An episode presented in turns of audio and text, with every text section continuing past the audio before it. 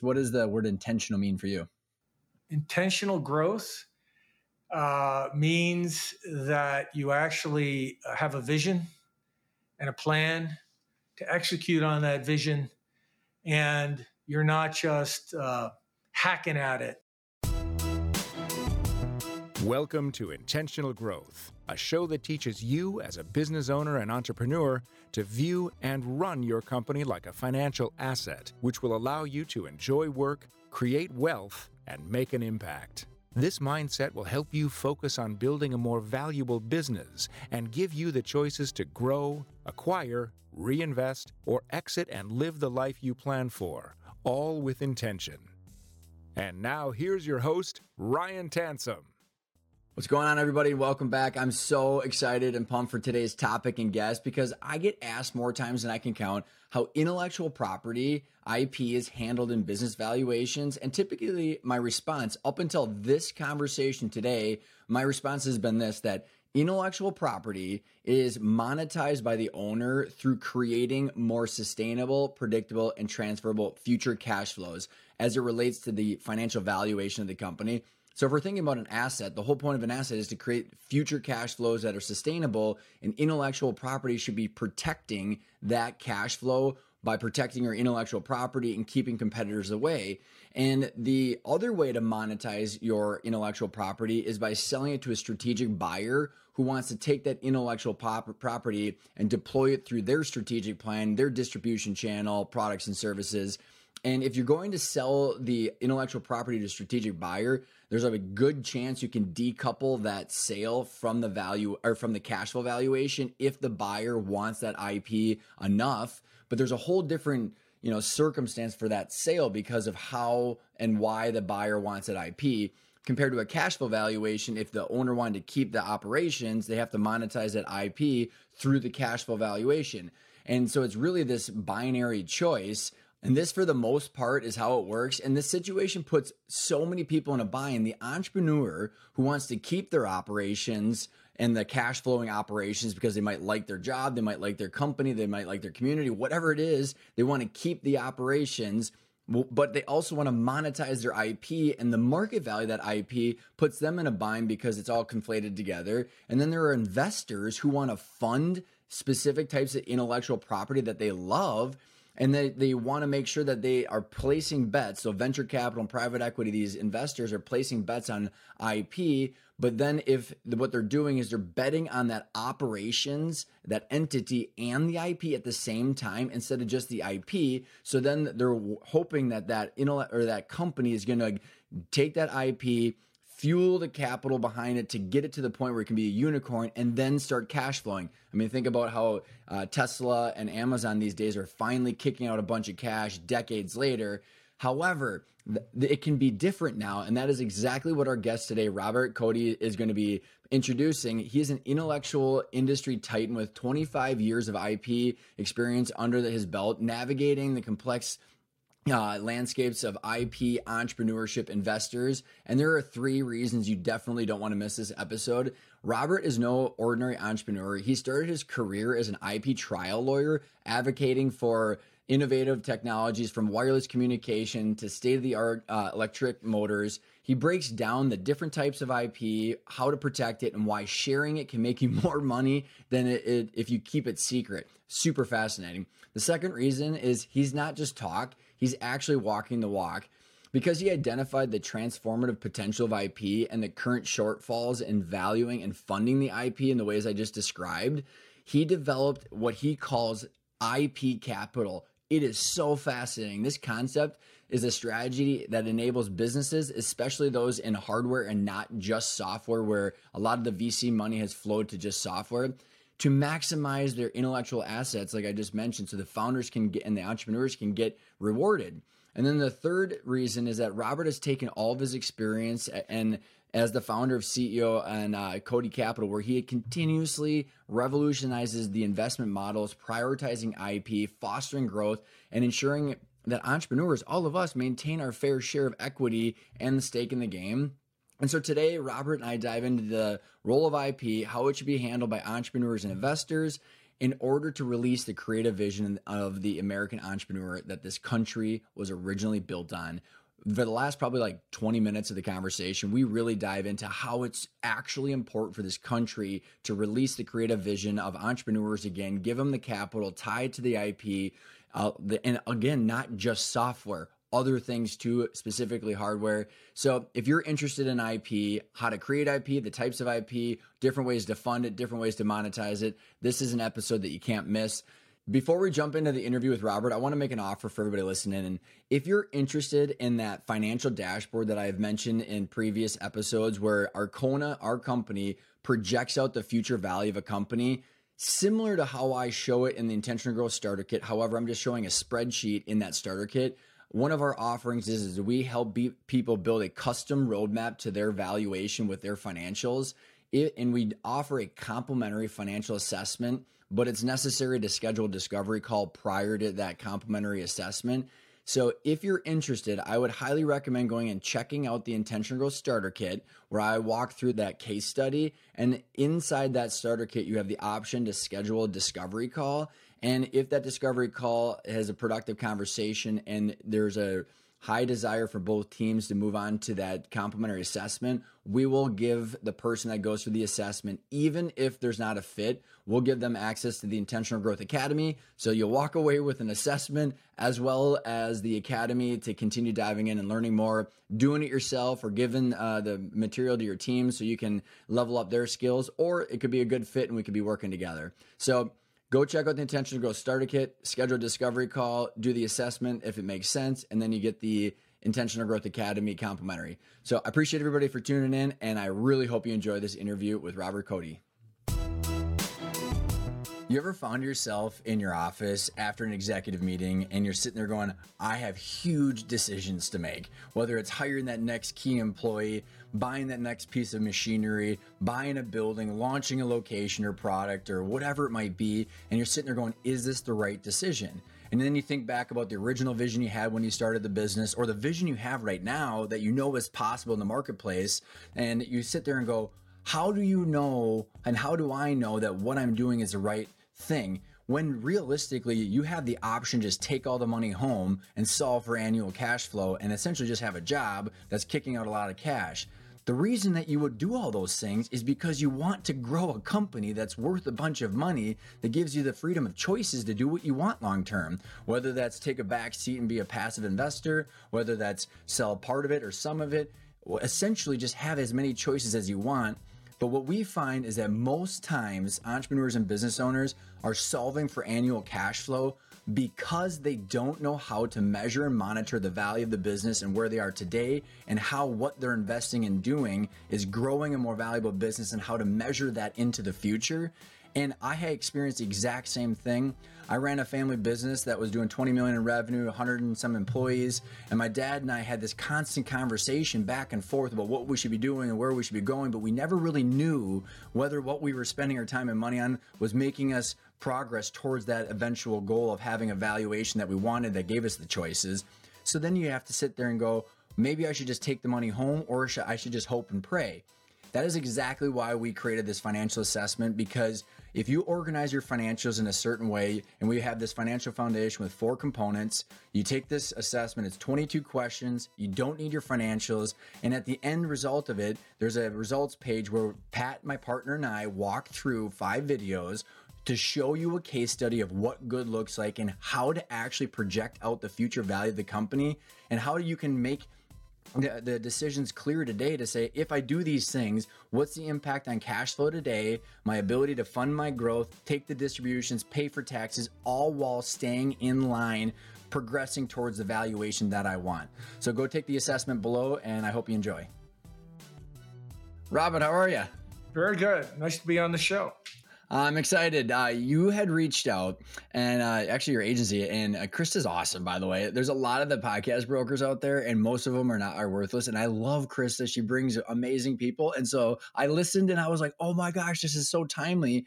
Because about IP, and I was explaining to you, Robert, that every single time I do a keynote or a, a Vistage workshop, some people are like, how do you value IP and should right. we be thinking about IP? And then I just did a whole uh, podcast on AI and data security because it's out in the open. And I also care about IP because I've created a lot of it over the last nine years. So I was immediately excited and jumped all over it. But it's not just IP. You have this whole different funding strategy behind IP right. that we're going to get into too. So for the listeners, why don't you just give us like a 50,000 foot overview of your background, Robert? And then we'll take the kind of the sequence of the topics that you and I walked over in that order.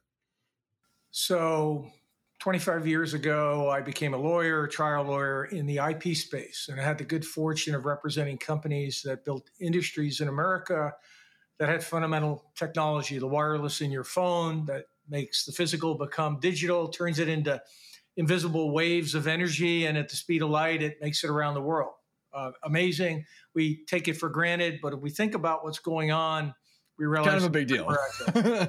and and and uh, so I had the good fortune of representing the company that developed that, the PCR techno- technology that you know today, uh, because you took the test, the COVID test, and that actually won the Nobel Prize in chemistry. To next generation electric motors, to smart cards, semiconductors. So I like to say I've played heavily uh, on the hardware side of the house and venture capital is on the software side of the house. But I began my career helping these companies, many of them who either built industries or lost their opportunity. And usually the difference was in being smart about how you uh, protect what you have early on. And believe it or not, the paradox is actually looking to license and share it so you can create value around the world uh, because otherwise people think about copying it and they will if it's got enough value, or they try to come up with a better way, a better mousetrap, an independent development. And that's no good if you've put a lot of time and money in. So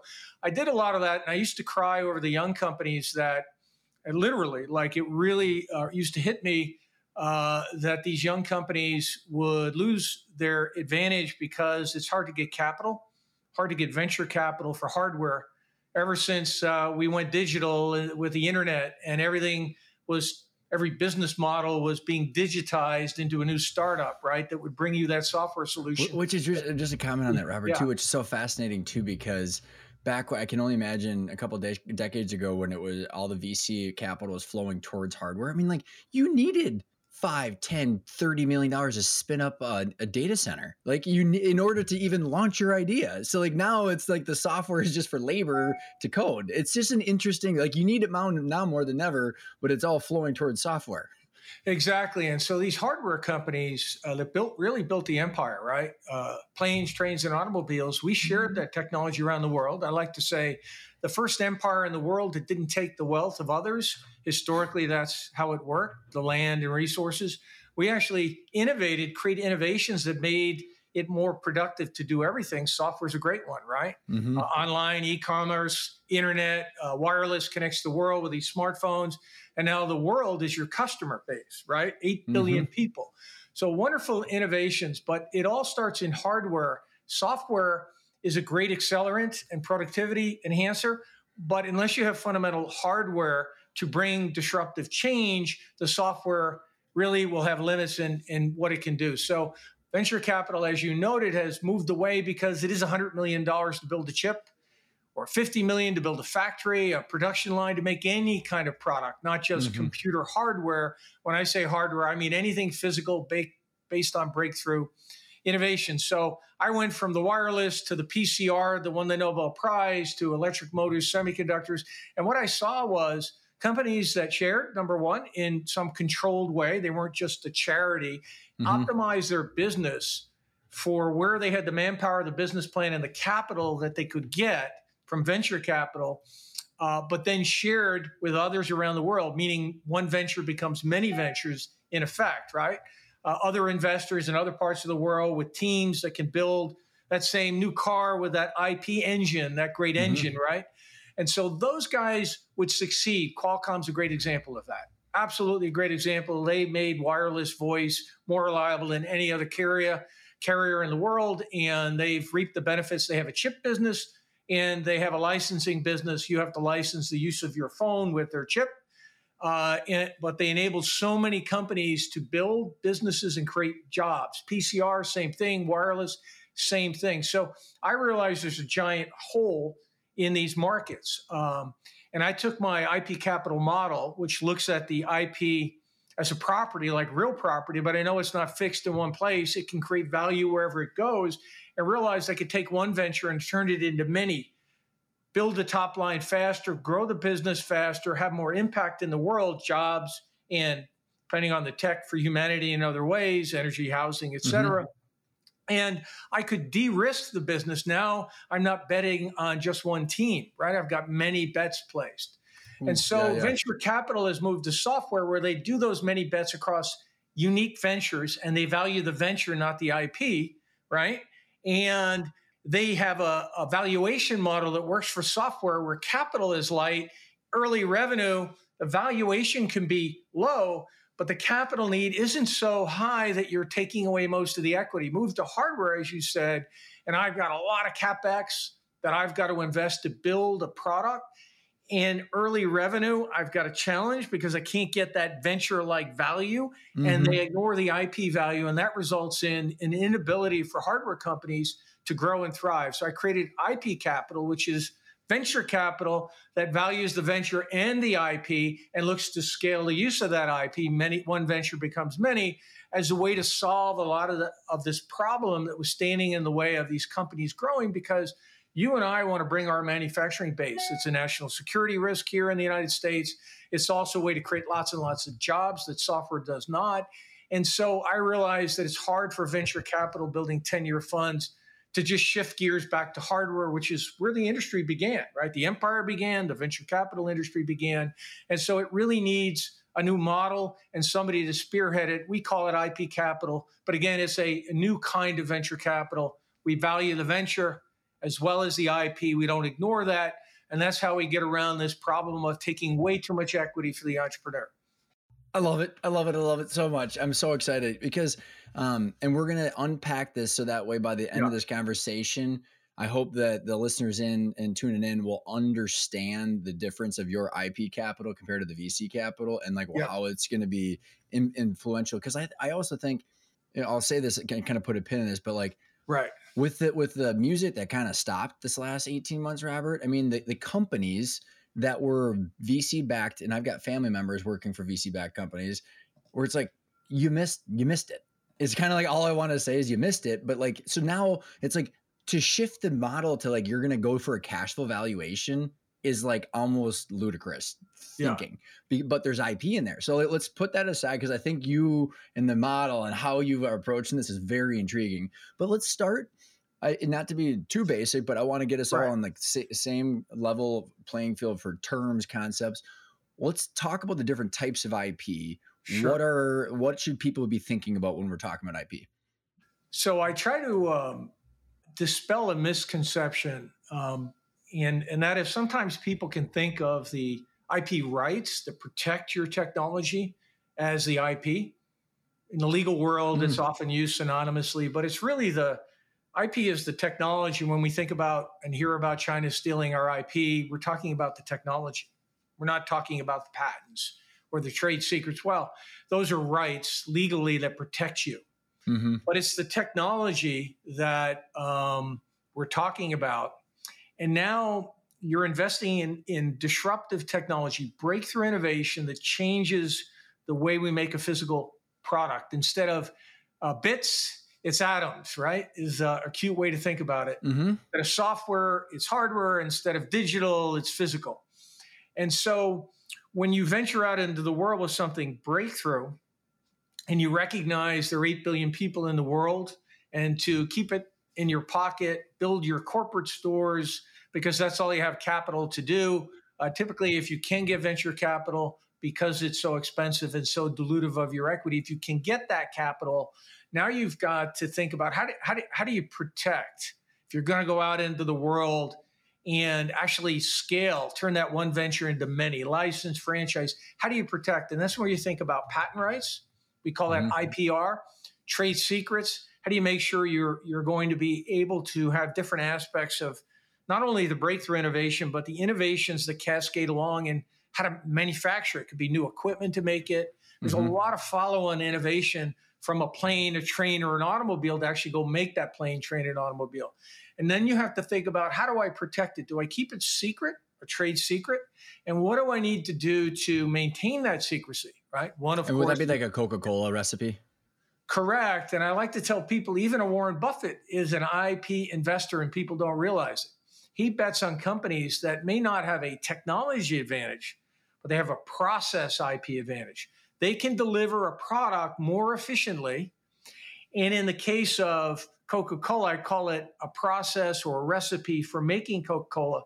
One of his, he'll tell you, he rode the American tailwinds. Innovate here, spread it around the world. That's what I'm talking about. He was an IP capitalist, if you wanted to call him that. Yeah. And he realized I could take that Coca Cola recipe when I bought Coca Cola. I could go around the world, and depending on the foods you eat, it changes the taste of the Coca Cola here in other countries. So they tweaked and adjusted the recipe, and there are different recipes for different parts of the world. No joke. I didn't know that. That's why it actually tasted yeah. different. Now, yeah, I know exactly what you're talking about. now the question is, how do you keep it secret, right? And yeah. so that's one one way. Now you always keep things secret if you believe that you can keep them secret, um, because you want to have a good five year run to reap the benefits for your investors.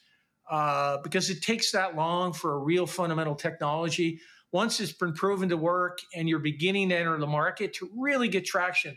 You know, people don't like change. And so when you bring something new, no matter how valuable it is, it will take uh, you know some time for it to gain traction to hit that tipping point where mm-hmm. it will mm-hmm. go viral. So you want that longevity, and if you feel that um, keeping it secret will be a challenge, and there are all different reasons why that uh, might be the case, and you believe somebody can get access to your product, uh, whether illegally or legally, they can go buy it on the shelf, right? And reverse engineer what you're doing. And they can do it pretty quickly. Software struggles because it's so easy to replicate software, it tends to be more incremental. Mm-hmm. That's why VCs ch- are challenged today and returns for investors. That's why Silicon Valley Bank was on the throes of disaster a few months ago the model is too crowded with too many people chasing too few good deals in an incremental world where it's easy to copy, replicate, not and just. Would you also say too few ideas, Robert? Like when I was watching your clip on, uh, I can't remember which news clip it was, but you were saying that like I couldn't, I, I resonated so much. We're like, I mean, Uber Eats, we're still just getting food delivery. Uber is still just a cab. Like, like it's not like we're doing things really that differently. There's things that are more convenient incrementally. To your point. and they took advantage of hardware inventions, wireless in your phone, right, right, right, right. with satellites, right? Those are all hardware inventions that now made it possible to automate that business model, like you said. Delivery. You know, like, would you agree? Would you agree or disagree with this? Because I think the software that went in and like really what like a lot of these platform, these software platforms were doing, were taking advantage of this through the digital communication and all the IP you talked about, they took advantage of a mismatch of a supply and demand, where like there was a lot of supply of people's empty cars and a big demand, and whoop, now you get the supply and demand that's more e- like matched, but the the good or service is still there. Is this right? And, and, and the point is, you hit it on the head. Um, anytime you can automate something in software, you and bring enough of a value prop for people, make it easier for people to connect and to consume whether it's a mismatch uh, between supply and demand, as you've described, which it is. Um, it's like ZocDoc for um, uh, doctors in New York. You just plug it in, you can figure out who's available. That's hard to do in some cities, right? Mm-hmm. You got to wait weeks to get a doctor. So, automating through software is a wonderful tool, but if you're investing in it, even the best company can be usurped, beaten out, because there'll be many uh, where there's McDonald's, there'll be many customers. Burger King, Wendy's, I like to use as a cute example. So, mm-hmm. too few good ideas uh, probably is isn't that there aren't plenty of ideas for how to automate everything we do today as a business or a consumer. Many, many ideas, but too few breakthrough ideas. Because when it's incremental, as an investor, you're challenged in that competition can show up and eat your lunch. When you're mm-hmm. in the world of physical technologies that are based on deep science and engineering, they tend to take years to develop, long development cycles, and take uh, lots of capital. And so it's hard for people to just simply catch up, right, in a mm-hmm. year. Oh, if, you, if any, yeah, and like all the books that I've read, Robert, about like you know all Walter's Walter Isaacson's books about the code breaker, about the mRNA technology, and anything in the biotech right. and sciences, it's like the if you like from an outsider just listening or watching the amount of fights between the people that invented the technology to the investors around the patents because of exactly what you're talking about. It's like, no, this took us 30 years to develop. I'm not just going to give up right now. it, it, exactly. So I got in the in the in the business because I saw venture moving away from uh, hardware investments. That's where I was helping young lawyers when I was an IP lawyer. I was actually an investor, but I was helping them license their tech many companies who had developed fundamental technologies that created industries couldn't survive in a sea of uh, large companies. Big Oak, Shade, everything. Um, it's in their you know their it's in their DNA to maintain the good that they have, and they often will look at what you're doing and do it themselves. They've got more capital, manpower to really execute where you can't. And so with VCs moving away and manufacturing going overseas became more and more difficult for a hardware company, a physical product company to survive in, in the US market. And that's a, you know, that's a challenge. So I came in and saw that many of them were being stolen from. I couldn't help them. And I thought instead of coming in on the back end and trying to help them and their investors reap some benefit from all of the risk and capital over mm-hmm. usually a decade of its breakthrough before you hit the market and the market takes off. I thought I need to get in the game. I've heard their complaints, I've heard their concerns come in with a better model that doesn't dilute the equity of the entrepreneur, that values the IP, not just the venture, right? Which is one mm-hmm. of the mm-hmm. ways to skin that cat. Yep. And then shares in revenues because if they have enough of an advantage, they'll have a contract base and enough durability in that advantage that you can now move to a real property like investment style where you're sharing in revenues, at least some minimum dividend to get paid to wait you're no longer forcing them to exit prematurely, right? Mm-hmm. Uh, either an IPO or a sale because you're a venture capital fund and the 10 years is up and it's, you know, in or out, uh, or you won't get the next fund. So I give them the luxury of being able to build that business and take it wherever they want it to go, knowing I'm getting a minimum dividend along the way and watching the equity, much less equity than a venture capitalist would take, grow in value. So the entrepreneur now has that pot of gold at the end of the rainbow with my model. Investors now have a piece of the action, so to speak, a dividend along the way, right? Mm-hmm. And they are, you know, not wedded to the timing of any particular exit. Mm-hmm. And for everybody, both the entrepreneur, and we'll break this down, and the investor, looking at the venture as not just a venture with a team and a business plan, but a brand new engine or a brand new uh, piece of hardware that nobody else has that delivers value you can't get, like NVIDIA's GPUs. Nobody can get GPUs that can do what they can do. The world is waiting for production because they all have got their AI ready to run on those GPUs. So the point is, you've got durability, you've got a breakthrough that gives you an advantage nobody else has. That becomes a risk mitigator to that business, well, and, and, unlike and, in software, right? You're not worried about competition, number one. Number two, you've got a backstop on your investment. We hold the assets as collateral if the business were to fail, as opposed to just assuming we're zeroing out and tolerating lots of losses like in a venture model. So I create more of a, a real property model where the property generates rents from use of the property. Here it's use of the IP, flows to investors, some minimum dividend, so you're paid to wait the property is valuable enough when valued and you look at its liquidation path to protect you from the downside. And then I'm helping these guys think about the 8 billion people in the world they can deliver value to. And instead of building corporate stores and keeping that diamond in their pocket, sharing it through licensing joint ventures, creating many ventures from one, I'm building the top line and I'm further reducing the risk. Yeah. And you're building an ecosystem that, like, I mean, I don't know if this is too cliche, but I mean, it's the app Apple Store, right? I mean, like, you have all these people building apps that are all making money, or Amazon. I mean, my God, I've got uh, some exposure, Robert, into the online space. The Amazon yeah. FBA aggregators that were just buying these. I mean, the, right. all of that market is because of Amazon. to your whole point, right? right? right like that, none right. of that would have been around. So if you have an ecosystem that is back to your point about Warren Buffett being IP capitalist, it's the moat he's always talking about. And Robert, this yes. is why why I say it, it correlates so much with our philosophy because of intentional growth by creating an asset. I mean, it's about the reality of creating future sustainable cash flows. That's correct, the whole point. And it's this whole thing that we need to create equity value based on future cash flows. And what you're doing is you're allowing the probability to the, the economics to be matched up with actually launching the product or service instead of just being a financial engineer. Correct, correct. And so in venture capital, when you lose true innovation as your advantage, then you have to financially engineer growth. That can be blitz scaling the company so you take market share because you're you've got pools of capital at different stages so you can accelerate the path of your startup versus the other startups that only have early stage investors and need to find that next stage, right? So you can win just because you've got the vertical model to take them from farm to table, from soup to nuts, right? Mm-hmm. And that is how they grow. They're being attacked in the press for predatory pricing strategies. I saw some articles on that.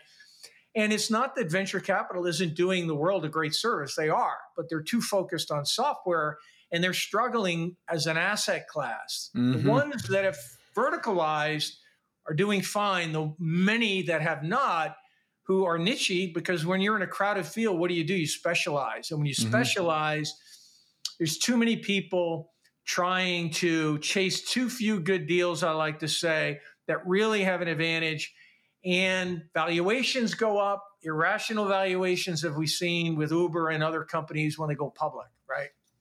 Oh, and then and then yeah, WeWork, uh, case in point, right? Yeah, I WeWork mean, is a great one. Yeah. Well, and I think it, so. Okay, um, very very, I love it. So let's go back to so when I think about valuations, I'll I'll kind of explain how I describe this in my conversations, and you can kind of mm-hmm. take that and and lift off of it. It's like so when I when people are always ask me, Robert, like how do how does IP get valued in a deal? Because then right. I want to talk about after we talk about this, I think we talk about then how do people create IP, how do they spot it, then what do they mm-hmm. do about it? Because mm-hmm. I think this is something that everybody can act upon, and not just the software companies like you have uh, proven, which I love. Right. So so what I always say, Robert, is like because like intentional growth when we talk about viewing a company as an asset, these are founders that are not backed by VC or PE. So this mindset of an asset is not like ingrained right off the bat. It's like right. they found an opportunity or product or niche and they've built a sustainable business off of it. But now we're trying to help them say, hey, this thing is like play the game that everybody else is playing, like private equity, venture capital, to understand how to grow value. So that this, I help people try to understand valuations by a simple thought process, Robert, that is like the intrinsic financial value is the value of your asset based on the risk of the future cash flows. Right, as it stands right. today, right? So when people are like, "Well, I've got IP," so like, uh, but when I'm explaining to someone, I'm like, "Hey, let's say you're doing, just make a, uh, a dramatic example, like five million in revenue and a five hundred grand in cash flow." Mm-hmm. And you're like, well, I've got IP that's worth thirty million dollars. I'm like, but the cash right. valuation, you're still only making five hundred grand. like at the end of the day, that company is only making right. five hundred grand from the cash flow financial valuation. If someone wants to buy that IP for $30 million, right. they're buying IP, not your business that's a cash flowing asset.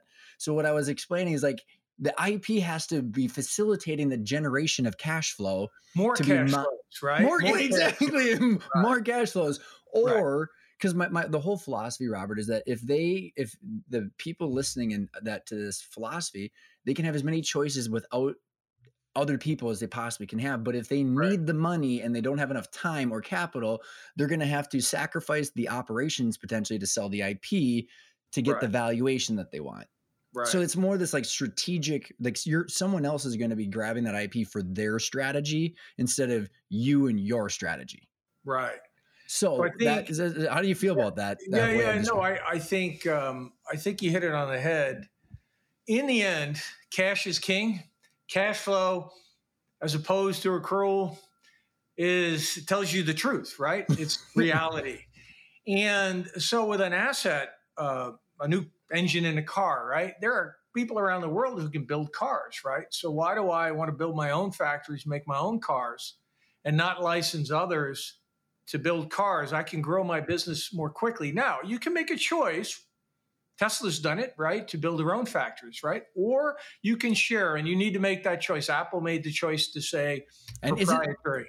Well, and isn't isn't Elon and Tesla now licensing their road charging uh, they, to they, Ford they and are, the GM? They are right, and that's like you said to build the ecosystem, so everybody's using the charging Brilliant. system, so you can scale that much more quickly, right? And it helps Tesla, right? Create value for others, you create value for yourself. People don't realize the more value I create for others, the more value I create for myself. And if I stay in a market of 300 million, conscious capitalism, uh, uh, and I don't realize there are 8 billion people I can deliver value to in the world, it's a fool's move to keep that diamond in my pocket. A fool's move. Totally agree. I love it. and, and then just to hit your IP point, it is about cash flows. So if you take what I've described, that IP will create cash flows through many other ventures, right? Through licensing, could be joint ventures. It really depends on the technology, how much assistance the how much assistance these companies in other parts of the world need. It may be a joint venture or a pure license, like a franchise, like building Starbucks around around the world. But you're now going to value that asset based on its potential to create cash flows beyond the venture. The venture is always, Love if it. I just did my IP valuation on the cash flows the venture is going to create, well, it's not going to be any different. But if I could think of the property like a piece of real property, but instead of being fixed in one place with only so many units that can generate rent, right? That's like the venture. It's limited to the team and the business plan and what they can do with the capital they have. But if I realize that property here, the intellectual property, the tech can move and create value everywhere in other ventures, now we're talking about something, right? We're talking about many other cash flow streams. And that's how you get real value for IP.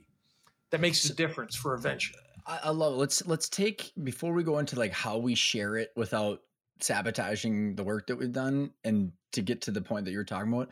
So let's take current companies that like and I think that this is what for the listeners that are in they have a current company for the most part right. is uh someone that might have a cash flowing valuation that is not as high as what their IP might be. Like like there are different strategies. Someone will say like, "Hey, take that IP and create an entity." to protect it. Like, so what would be your thought about like, hey, a manufacturer or some professional services firm or whoever has got a, you know, a good business, like a sustainable business that's not just right. a VC burning cash. Like they're a sustainable business, but they have this thing that this IP. How do you approach that to get the options that you're talking about? Well, um, and you may have to ask uh, maybe maybe your question again, but but but I but basically, any company that has something that creates value, that IP can be packaged up just like a franchisor packages up its brand and its know how on how to build the store, how to bring customers into the store. Well, you know, on the physical side of the house, hardware, the either the cost to make that, and a lot of these companies are now in the circular economy, reuse the waste, mm-hmm. or reducing carbon emissions, et cetera. People will pay a premium for it or that hardware can deliver value. You can do more work per unit of, of time. So these technologies, anything that creates enough value to be breakthrough, um, you essentially want to help that manufacturer realized that with the right strategy of licensing and franchising and packaging up that IP, um, you essentially can bring the manual and the parts and show them how to get in the business and probably you're going to make some of the critical ingredients in your corporate stores so that you're not giving away the farm right so it's mm-hmm. one of the protective mechanisms that you want to you want to practice and those will change but that's how i look at look at it and what you will typically do is you will hold the intellectual property rights and to using the technology in a separate entity owned by the manufacturer and you'll create a licensing of the technology with support from the manufacturer. Mm-hmm. That's one way to do it. And now you're getting a toll on revenue, just a simple licensing fee like a bridge or road or tunnel gets built today. It's a toll on revenue, typically, is the mm-hmm. way they get mm-hmm. returns. Or you could enter into a joint venture, right? Because they need much more support, right? Capital, maybe, and they need you along uh, to get this thing up off the ground, uh, this manufacturing line or facility. And there, you'll be sharing both in a royalty from the use of your IP plus a share of the profits, and that profit split will depend on what people are yeah. contributing, what the risk profile is, uh, many different factors will determine how you split that. Got it. And well, I think regardless of what direction, whether someone were to like, you know, bring on an investor that's an IP capital uh, investor like yourself, or they just keep it as is, waiting for options, maybe to get a knockdown on the door for an out of the blue offer. But no matter what, structuring it like that I think gives people options to explore and wait for things to kind of happen to figure out which d- direction to go. Is that a safe? Yeah, assessment? yeah, and it gives you optionality. You now have a, um, a separate. You own the thing. What it doesn't matter whether the assets on paper, because physically there's kind of like all these capital lease backs, right? The equipment never leaves the factory, but somebody on paper owns it, right? Mm-hmm. So you're really setting up an entity that on paper owns all of the rights to the technology, but the physical technology, other than a copy of it that's held, you know, as security if, if there's a funding, uh, uh, IP capital funding or just a pure debt funding, uh, the uh, but the physical assets themselves, the know-how, uh, the technology, the designs to make the equipment to make a product, the designs for the product that make it do something new and different. All that's still sitting in the factory, right? Effectively, mm-hmm. Mm-hmm. and and so um, the world treats American IP in particular as a very valuable asset. We don't people don't realize that, and if you go around the world, you'll find that your IP assets when licensed, those revenue streams are taxed at half or less of corporate profits. So there's also a tax advantage in thinking about your IP assets as a standalone asset pool. Super interesting. And so I think that that that last part of the conversation that we just went over is good context to go back to when you had said you had separated the venture from the IP. You want to just re go over that again because I think it's crucial because I think it's that what we just went through. I think cements that. So you separate the uh, venture from the IP both conceptually in that you don't look at the venture as a venture alone with a team and a business plan. You look at the technology as a property asset that is equally valuable, right? Mm-hmm. And if breakthrough truly valuable and should be licensed in some cases not. You'll choose how you license. You'll profit optimize the ventures business. And where you know you don't have the time, the money, or the appetite for risk, why not license it if you can do it in a way that protects what you have? You've got more cash flow streams coming, as mm-hmm. you've described. Mm-hmm. Cash flow is king, right? And and so, but in terms of uh, actually separating them legally, it is usually wise to have ownership held by a wholly owned subsidiary that holds the IP. And the way you get paid is like uh, rent on a real property. You get a share of the you get a share of the revenues from use of the property, right? Mm-hmm. And you want to do that because you still own it. It's still your holding company, but your tax obligations on those streams, because we want to encourage you to share that IP, is half or less of what you will be charged on profits if you're just building a corporate store, just thinking of this as a venture, and um, you're doing the business a disservice in just investing in the venture and ignoring the value and the fact that that asset is not fixed in one location and can create cash flows wherever it goes.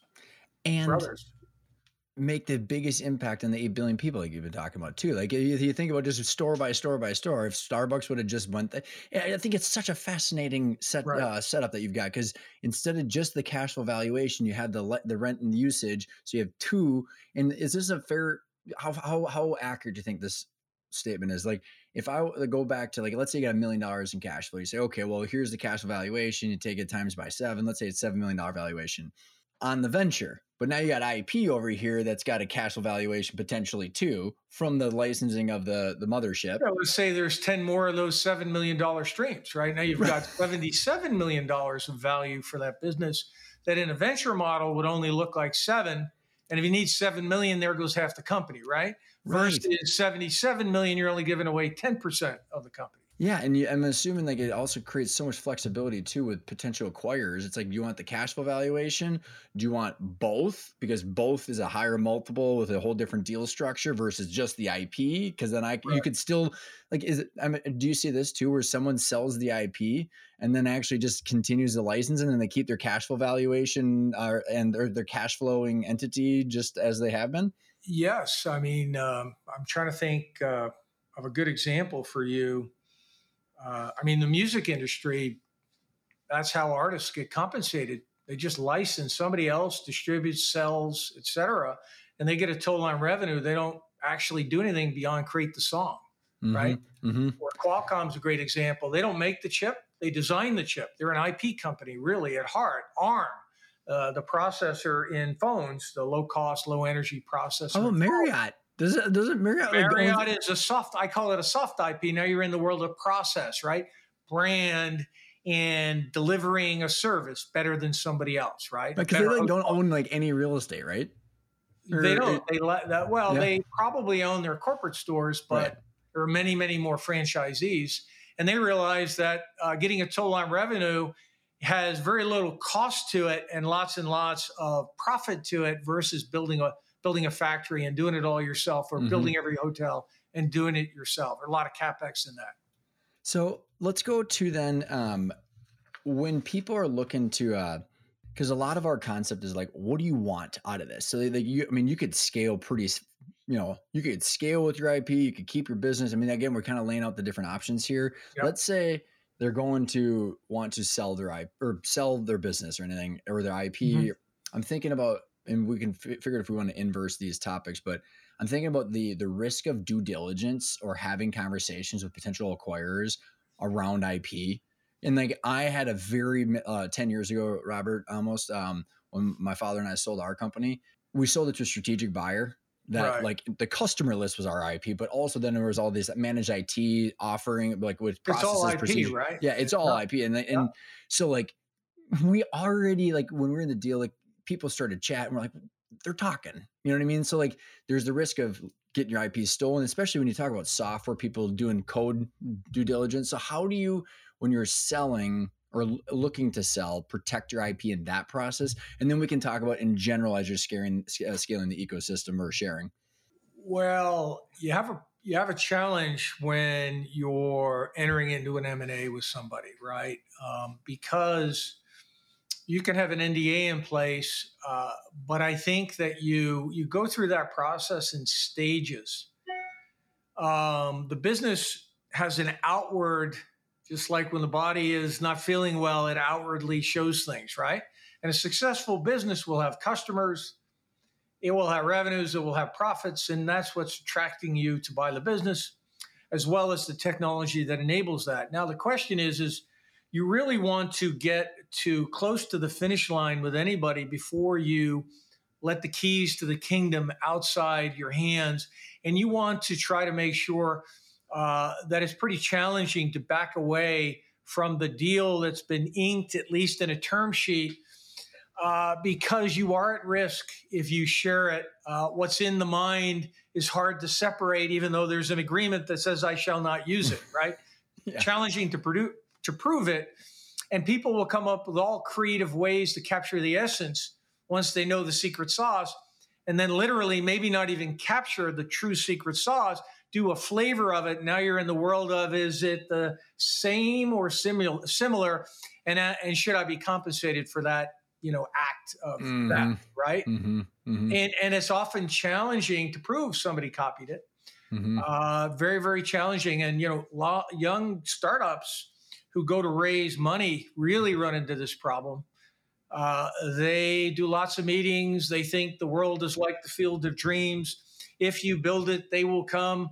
And they go and they share their genius to like a hundred people. people. and yeah.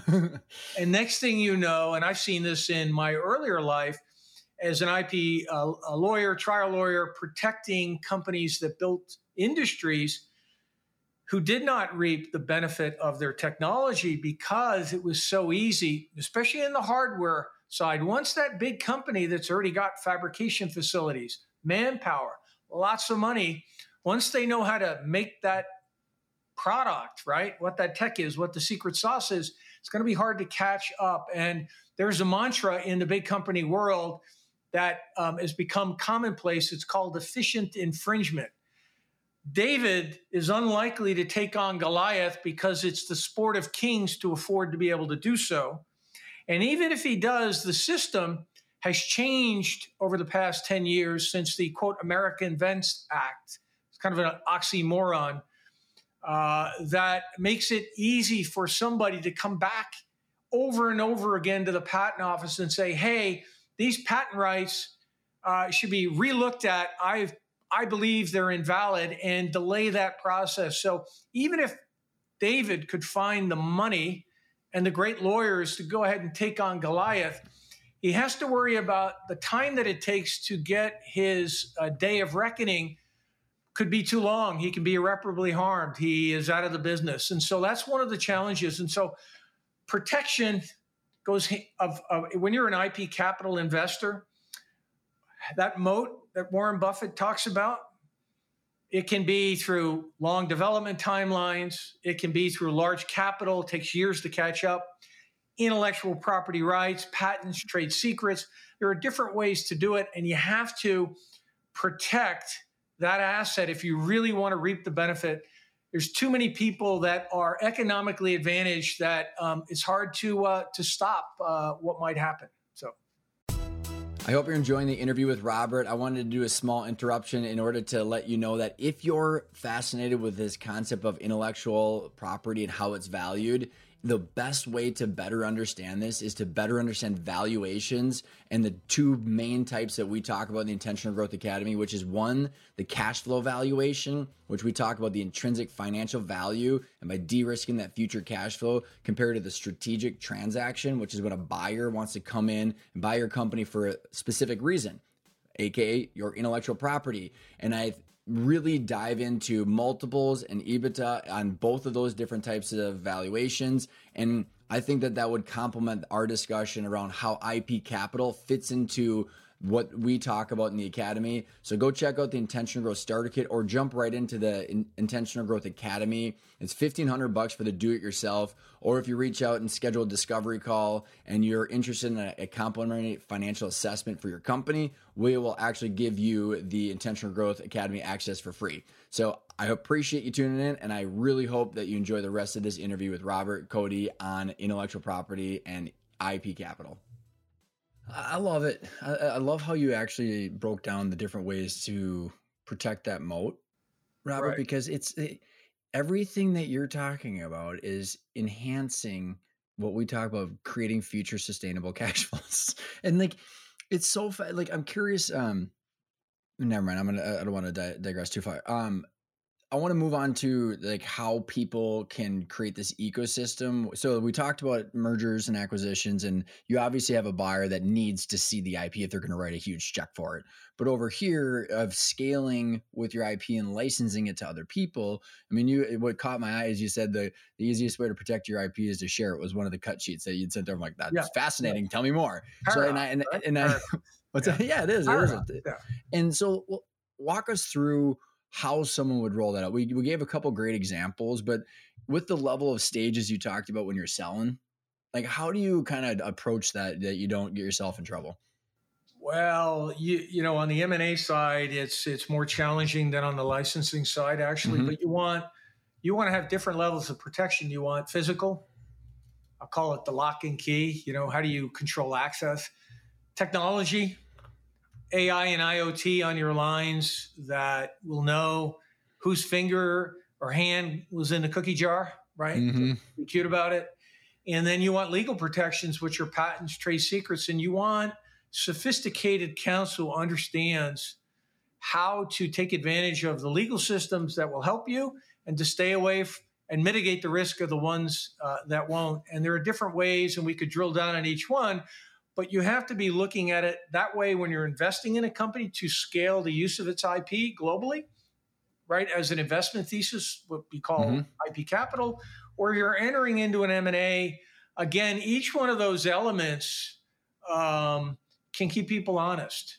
Uh, and again, I like to think that before the keys, I like to say that before the keys to the kingdom are handed, you better know you've got a deal. It better be pretty solid. Mm-hmm. You better have a very sophisticated legal protection uh, scheme that keeps people honest, that makes them think twice, right?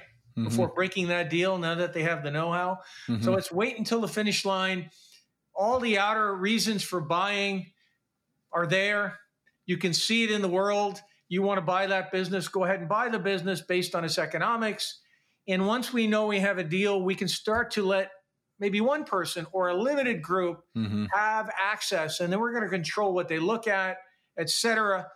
Strong physical protection of what they look at, what kind of access, uh, technology protection, which will help us better see who's you know what's going on what people are doing when they're looking at this and then third the legal the uh, the, the, the, the, legal protections right uh, or physical protections that make sure nobody's walking out with anything that they've seen and once you buy the business you own it uh, i've gotten the reward for the business i built and so that's how i think about it again physical legal and technology like use it. all three of those to protect what you have Love and if it. it's an M&A, wait to the finish line until you show the keys to the kingdom.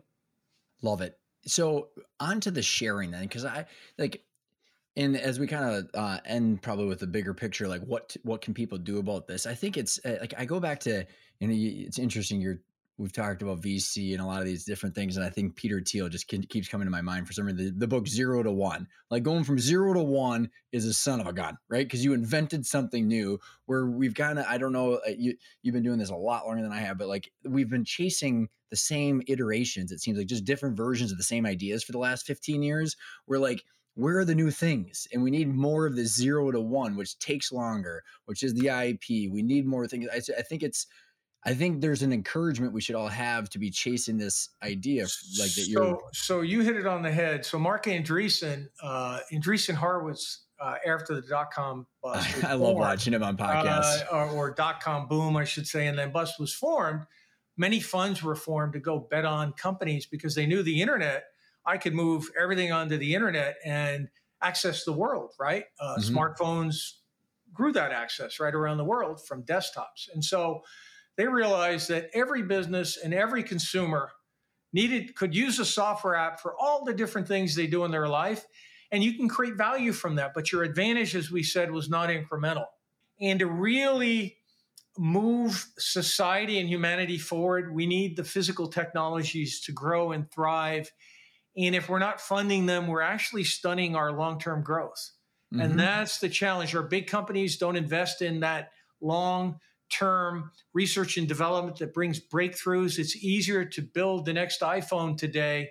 14 now, I think we're up to. Yeah, it's got a uh, slightly uh, where I know camera. what my cash flows are going to look like, and I know people are going to. Well, how many people are going to buy it? I know. Yeah, I'm going to know what I'm going to make, and that's an easier business. So we've moved from short term investments and short term gains that Wall Street can count on at a public company level that uh, on, on, Wall Street uh, through the incentives, right? If one CEO is playing that game, you've got to play it because otherwise your economics don't look good and you're out, right? Your I know. job is threatened.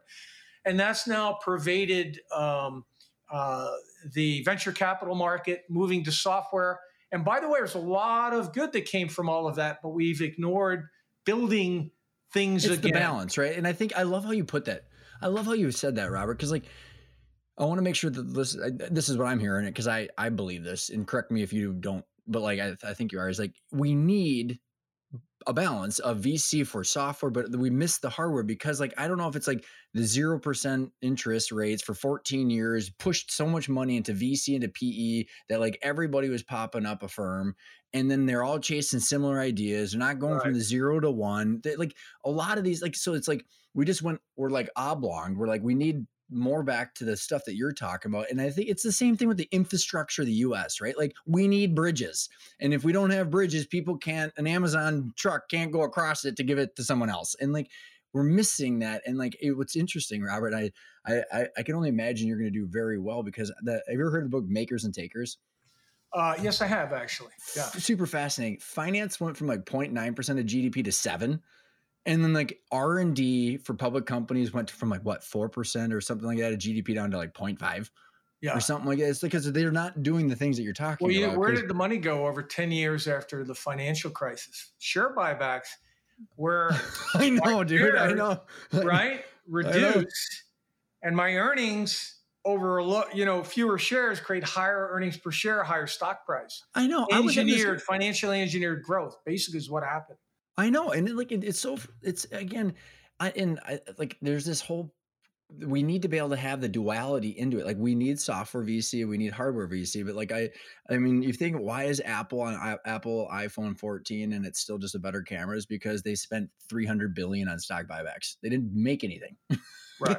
But then there's people that need you and your capital and this philosophy to get like to give themselves the encouragement to create the IP from to go from zero to one, Robert. And like I think Correct. about how like so all of our clients that we work with, the people that are listening and the people that see Mhm. my workshops and Vistage are like the backbone of America that I think of, Robert, because Right. they're like the couple million in revenue to a couple hundred million in revenue, not Right. backed by the professional investors and they have i think here's my thesis is that a lot of these people have ip that they haven't quantified as ip whether it's software processes machinery hiring whatever and they just haven't gotten the playbook to do what you're talking about Well, right now they have equity capital and debt capital in the capital stack of every business. In the future, you'll have IP capital where you actually separate out and value what you've got and how that asset, can create cash flows beyond the business. And it will change the way that young companies get funded. It will allow more companies to grow because the value you're looking at not half the pie, the venture, the team, and the business plan, but the other half, right? That actually can create much more value than the venture itself, standalone, through many other ventures, right? If you're willing to share it in a controlled way. And, and I'm, I'm going to make one more point. The country, this country was founded on an industrial base. We built things, planes, trains, know people forget that don't they? People do forget it and we created jobs for people. We brought the world we freed the world from tyranny became a light that shines on the world literally a light that shines on the world a place where if you travel the world like i have freedom still reigns. There's no question about it. We take for granted what we have in this country. Often if we haven't experienced uh, places in the world where that is not the case Mhm. and so that country began by just coming here from around the world with a whole bunch of entrepreneurs willing to create a better future for their children. I call it the immigrant mindset. Mhm. We need to bring society back, our culture back from short termism, short term gains, short term results. Everybody seems to be doing better than me on social media, right? yeah we disincentive to go do that zero to one to take Yeah. that bet back to the immigrant mindset where i'm trying to actually be of service to my town my community my family building a better life thinking long term long term growth investing in breakthrough innovation that changes the way we make things build things that's what's missing I, you you know, it's so timely, man. Like I, uh, I'm a big audiobook guy, and I, uh, I don't know why I didn't. So Think and Grow Rich, you read that decades ago, but I just stumbled across the one that they just published, Napoleon Hill, uh, with Andrew Carnegie's 17 interviews called "How to Own Your Mind." I don't know if you've stumbled across that, Robert. i've seen think and grow rich uh, which he actually hired that author to go talk to many of the wealthy people in the world to figure out what it was that allowed they them to did, do it. yeah, yeah. yeah And so, so I the- haven't the- seen that though. The, the 17. how to own your mind like andrew carnegie just beats into napoleon hill's mind. Creative vision is what created america. If you do not have a big purpose creative vision we're just floundering and then you're going to want something from nothing. And i was just like so fascinating but what i think is so interesting robert about this time is that how, what are the ways that we can encourage someone that for example maybe you have a $10 million home remodeling client that has figured out how to uh, standardize their hiring process or someone on, on their design Mhm. phase or you got some Mhm. manufacturer that's figured out how to you know do their lean six sigma bending steel i'm just making up random ideas here but like there are people that have companies that could like almost reassess what they're doing like I- i think there's this process that i think in- is interesting robert that a lot of entrepreneurs struggle to figure out what they're really good at unless they ask someone from the outside so I Mhm. don't know, is there a process that you are familiar with of how to identify IP and then how to actually share it with a potential future ecosystem? Well, um, well, you hit me with a bunch of things in there. know, I'm, gonna, I'm, gonna, I'm gonna go, but which is fine. You know, I, I I love it. I love I love talking about this stuff. So, what I'm going to say is um, to your something from nothing. So I believe uh, that being an entrepreneur is something you're called to do, and we're all called to do something, however big or small it may be. And it starts by realizing when you're called, you feel that call, that pull, and to not allow fear to get in the way when you can feel it from the tips of your head to the top, from the tips of your toes to the top of your head. Take that leap of faith, but faith is a really important element because I like to believe that there's a guiding hand we can't see with our eyes. I can't touch it, feel it. I can't prove it to you, but I can tell you stories one day, maybe on another show, of kind of was it dumb luck or divine intervention? I like to Mhm. think it was divine intervention. So when you follow your calling and you let go of fear and those old habits of thought, and you believe in the principle of faith that there's something guiding you, you can realize, I like to believe, whatever it is that you choose to have in life. I like to believe we come to earth to live a lifetime and to create, and earth is about creating something out of nothing. And the only way to do that, where you're called, is by having faith and believing because you're being trained along the way to be worthy of what it is that you seek in life. You came here, and the reward is actually in the ride. We always look back and wonder what's next, even though we were struggling to get to the top of the mountain. Once we're there, we wonder what's next. It's a surprising thing, right? A surprise. And so people need to realize that challenge goes hand in hand with that journey, that calling. And if you don't have faith and learn to fly when you can fly and when you can, as Martin Luther King said, run. And when you can't run, you walk. And when you can't walk, you crawl. And somebody who sees that has a true calling, there's no plan B. And they feel so inspired by it. They keep moving forward because they see it as an adventure and they see the challenges as stepping stones to where they're headed, not roadblocks standing in the way. I think it's the what you just laid out there, and it, it- you got that Napoleon Hill book, Robert. You you would just eat it up, and the listeners and I, I can't say enough about it. And it's so crazy that he was around a hundred years ago. And uh, uh, I, I bring it back up because Yeah. the the phrase that I'm, I'm not, it's not mine. It's from him. It's like that is the way to a happy, fulfilled life. The journey, finding something that fulfilled, that big, that you can chase is what makes the whole thing fun because then you're never wondering when it's going to be over because you're enjoying the whole thing. And this idea of going from zero to one and creating something that hasn't been there is what's going to give people a big enough thing to chase that it's not going to stop.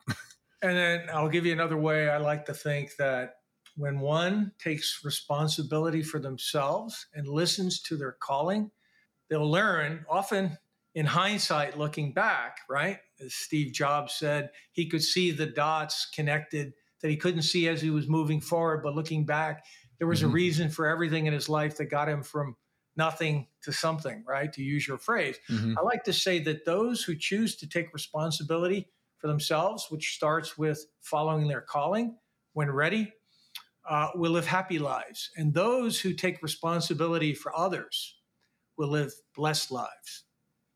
I like it a lot. Yeah. It kind of goes into your, and I know we're getting short on time here, but um, I think the the last concept I'd like to unpack uh, for a couple minutes is to share with others and be responsible for others. I think that is a way of uh, the way of being responsible for others is providing value to others of the IP Mhm. that you have created and are licensing to them. Right. What are ways that people can maybe kind of just two things going back to my probably fire shot of questions, but just when someone has a company and they want to look back and say, "Do I have IP here?" What are some ways for them to think about what they might already have, and then when they look forward, what are some ways that they th- like they that they should think about how to expand that to the rest of the world?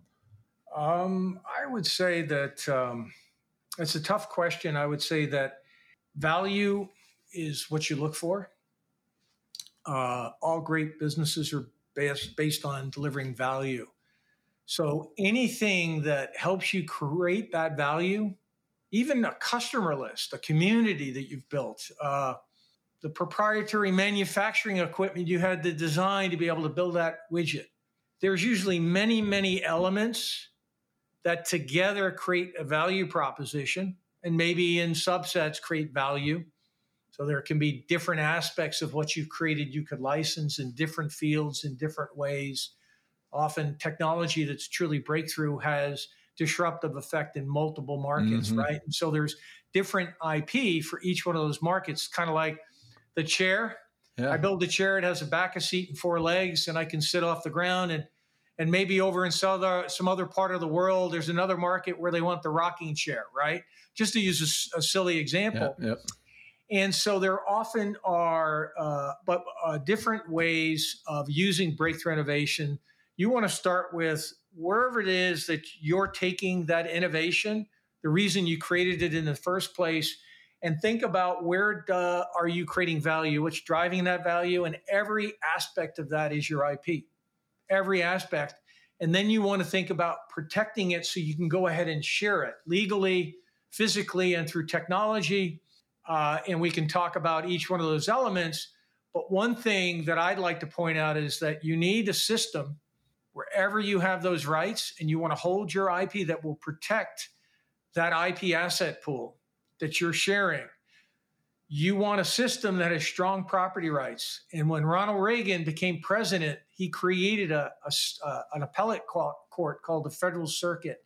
And he realized having all these different courts around the country decide what property rights were valid and infringed or violated and different laws depending on the culture in that particular community was getting in the way of progress he created this appellate court called the Federal Circuit, and they began 30 years of pro patent protection, pro trade secret protection, pro property right protection. You, probably don't know this, but the America Invents Act that Obama enacted, while great for crowdfunding to help young companies grow, mostly software companies, was not very good for hardware companies building something based on breakthrough innovation because it created what's called an IPR process. Uh, inter partes review, it's just a fancy name for being able to go back to the patent office and say to the government, as the defendant who has stolen or violated your rights, I don't believe these rights should have been granted in the first place. I think you got it wrong. This country's constitution actually in it says that the property rights of individuals need to be respected. It's in our constitution. It's one of the founding fathers big deals. They put that in there because uh, uh, an individual had no opportunity outside this country until it was founded.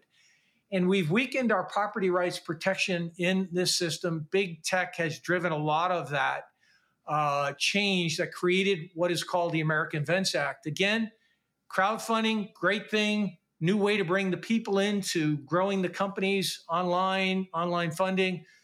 But the not so good was this mm-hmm. process of basically saying that my government doesn't get it right and I can go back over and over again to get them to challenge it. And if I'm somebody with something breakthrough and I'm David, not Goliath, I have a real problem on my hands because it's more efficient to steal and have David figure out how to chase me. Because in the end, he's either going to lose, he won't be able to chase me in the first place. And when he does, I'll pay him trinkets on the dollar and he'll be happy to some degree, but the opportunity for the nation of building a new business is gone. And that's well, I what I yeah, like. I, I, was gonna say, man. Like I, uh, the whole point is to give the investors confident that confidence that if it, this takes ten to fifteen years, we've got the time as long as we've got the capital. And you Correct. just entered doubt into the equation which doubt and investment theses don't really work out very well. So it just hampers well, innovation all over. Well, so so that's why we talk about you want somebody super skilled at how do I protect because you can still protect and share physical, legal, and technology, right? Uh, technology you, you, you, mentioned it. You've mentioned a couple times. You want, if you want to unpack a couple of those, you can. Uh, yeah, yeah. You. So technology can be AI uh, and sensors on the manufacturing line that actually don't allow anybody except somebody with a secret key to see the recipe that is uh, making the product or see the design. You cloak that, right? That's very important. Very limited access to the keys to the kingdom. build half of whatever it is, half the cake here, and ship the major ingredients, and somebody can assemble the rest. So that's the second way to do it. Uh, physical lock and key, right? Pra- practices that protect who gets access physically into uh, your facility to watch and, and learn, or you can learn and watch just by seeing what's happening. That could be a problem. Uh, and then legal strategy. So that's why I like to say that if you can keep it secret, you keep it secret because uh, protecting it with patents, you're sharing that knowledge with the world. And um, you get those patent rights uh, to protect things that people could can easily replicate by looking at your product and reverse engineering your product. Like Mickey Mouse, didn't Mickey Mouse and Donald Duck or all those uh, are coming up for either they're they're lapsing or like a hundred years or whatever that whatever it was. Oh, right, right. There you go. Right, it will lapse. Right, that's copyright. So that's you get much longer for patents. You get twenty years from filing. 10 years for breakthrough is what it takes, even a new drug to actually get to market. And then you got 10 years to reap the benefits of the market in the drug space, the law actually gives you a five year monopoly uh, because of the capital has to go into finding a new drug.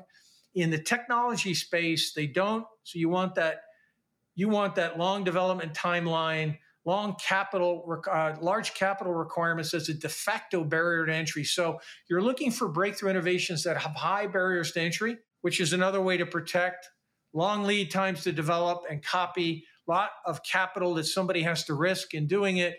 And then the legal rights, patent rights, understanding where you can protect, where to get patents. There's a whole strategy around using patents. So they're actually an effective tool that gets around the challenges.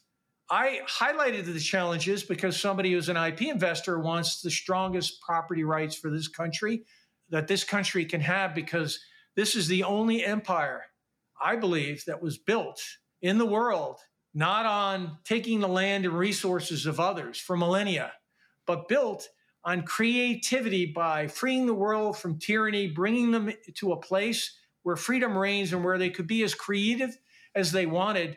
And we built the empire by creating innovations, planes, trains, automobiles again, that nobody else had, and sharing that technology with the world. People don't realize that by sharing the, with the world and opening up countries around the world, to democracy and to access to their markets, we not only lifted up their markets, but we also created a consumer audience that could buy our goods. And so Warren Buffett likes to say it wasn't genius, it was riding on the American tailwinds. And we need those tailwinds to continue or trouble's coming. I love it, Robert. That was so I, I, just I echo everything. Like I just so well spoken, so well said.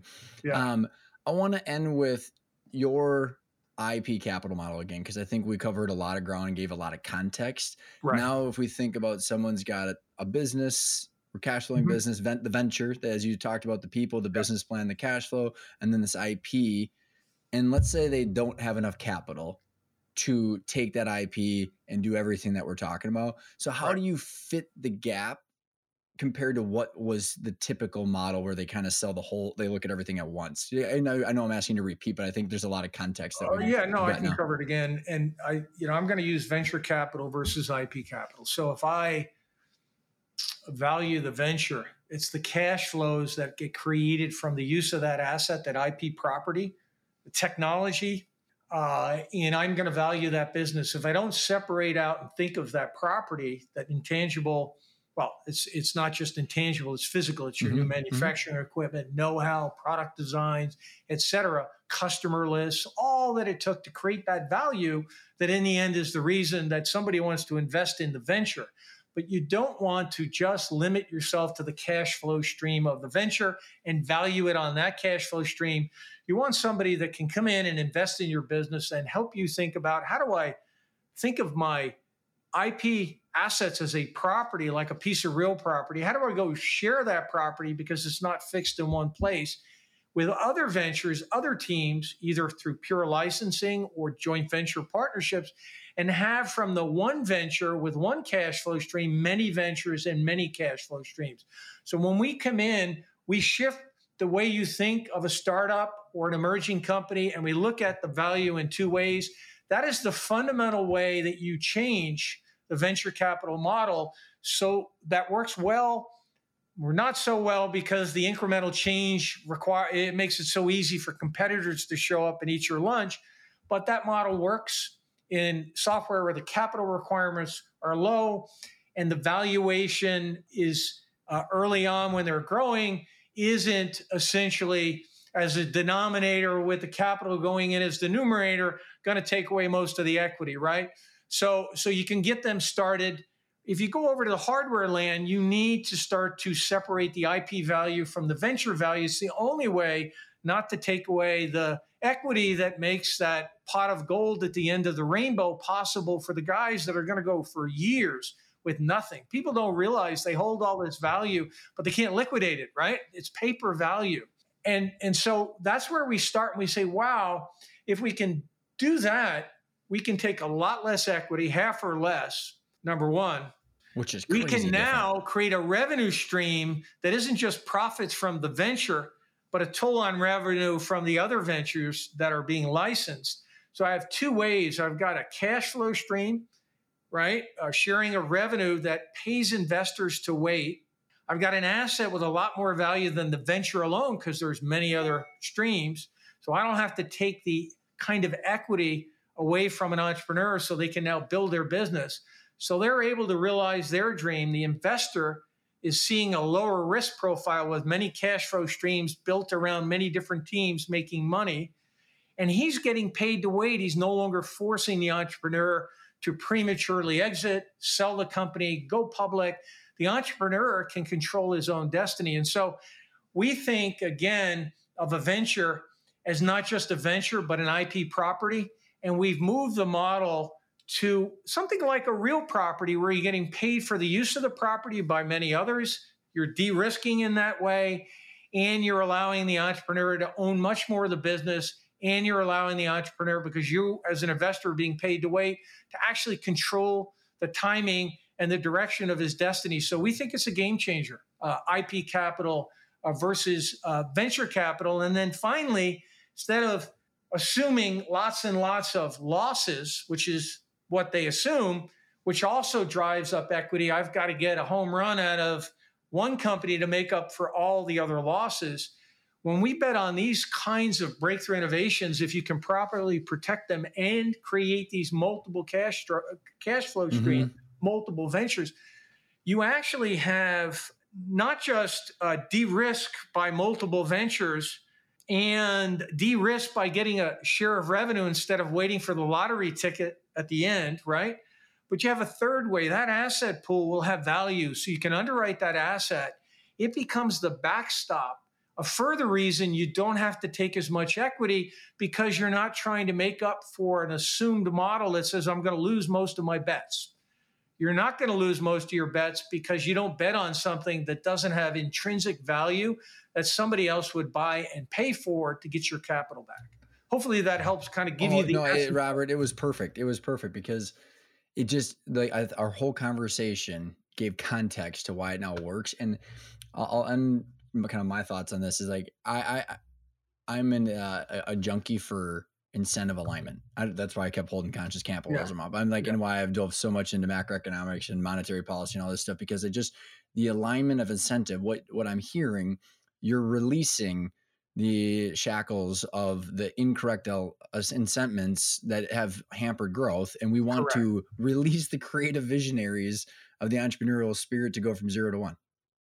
That's it. I'm breaking the the chains that bind uh, that creativity, that binds you, that holds you back.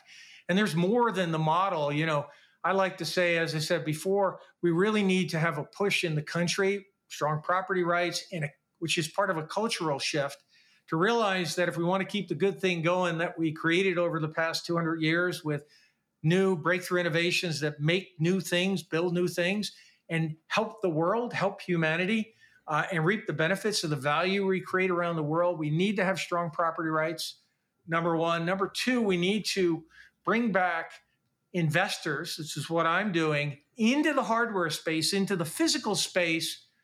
Um, and we already hear about it. We need to bring manufacturing back just as a national security issue. Well, what about all those are the big companies coming home, right? right. And we need the little growth. We need the new growth, the new forest, right? If we stunt the growth of the other half of the equation, the brand new breakthrough, game changing hardware innovations that allow us to do things differently, more productively in ways that were not possible. Just like the plane, the train, yeah. the automobile. Think about the commerce. Well, I mean, I could name you got the nuclear fusion you got nuclear fusion, the uh, the quantum computer. I mean, we got plenty of things we need to tackle. all right, uh, uh, you know, maglev trains. Uh, there's all kinds of trains that could move people from one place to another. People don't realize even the highway system in America was an innovation that allowed communities to now trade. Talk. Right. Yeah. Right. Even the internet has that. Right. Uh, communities can now trade anywhere in the world but if we're ignoring the physical side of the house, we're ignoring a big piece of the reason that we're prosperous. And if the rest of the world holds the manufacturing base and the rest of the world is innovating in an environment where they have access to that manufacturing know how, they have a huge advantage. And so, what you're seeing is just like a great basketball team, it's challenging you as another great basketball team for talent, right? And so we're not funding our hardware companies, right? Because we've moved our manufacturing overseas. It's very expensive to build that infrastructure for a young company. Where do you think the talent is going to find the money and the know-how and the partners? Right. Well, I, I, I didn't even this, Robert. I, like They're leaving. We're, the, we're if if we don't get our you know what together, we are going to be the ones paying a license from someone else instead of us charging someone else. No, exa- exactly. And and the reality is, is uh, again, I'm going to go back to my principle that by creating value for others, we create value for ourselves. And the more value we can create for others, the more value we can create for ourselves, our nation, our families. And we want to realize that when we go license others and give them access to what we invested in with high risk capital, because we have a culture that's built on being entrepreneurial just coming here was a courageous act, right? 200 years ago. That culture, that immigrant mindset, we need to reinstantiate it. We need to instill it over social media into the very fabric of our nation. Our nation needs to understand we need to go long, not short. We need to have an immigrant mindset, not what's in it for me now, an instant gratification mindset. Something for nothing. and, right. And, and we need to help these young hardware companies stay home. And we need to recognize by doing it, we're not just going to help ourselves. We're going to go do what we did for 200 years. Yeah. We're going to share those innovations, and people all around the world live better lives because of all that innovation. And yes, they are competitors today. Well, what, what's wrong with a competitor? Why should I, because I reap the benefits of sharing and created opportunity for myself, why should I deny another basketball team the right to compete? What it means is that we got to go long again. We can't run short because we've got guys that are going long all around the world that didn't exist 20 years ago. And I'll add an analogy and then we'll wrap up is the yeah. point of a pickup basketball game is to keep playing, not to not to win. Oh, interesting. Yes. Yes. That's the journey, one. right? Yes. And the moment and so we need competition because if we don't have the competition, we're just sitting there by ourselves and who cares? exactly. And, you know, there are examples uh, like NVIDIA with the DPU and the GPU, data processing unit is a new chip in the cloud, a DPU that they use to do all the post office work. When you're doing AI, you need billions of data points. You needed a new chip. That new chip in the cloud, along with NVIDIA's uh, GPU, is going to replace all the CPUs and servers in every data center with GPUs to do all the AI machine learning and DPUs to suck in the fire hose of data in billions of bits per second wow. are being trained. You're training an intelligent model to become smarter and smarter at billions of data points per second. CPUs and software running on CPUs in these data centers can't do it.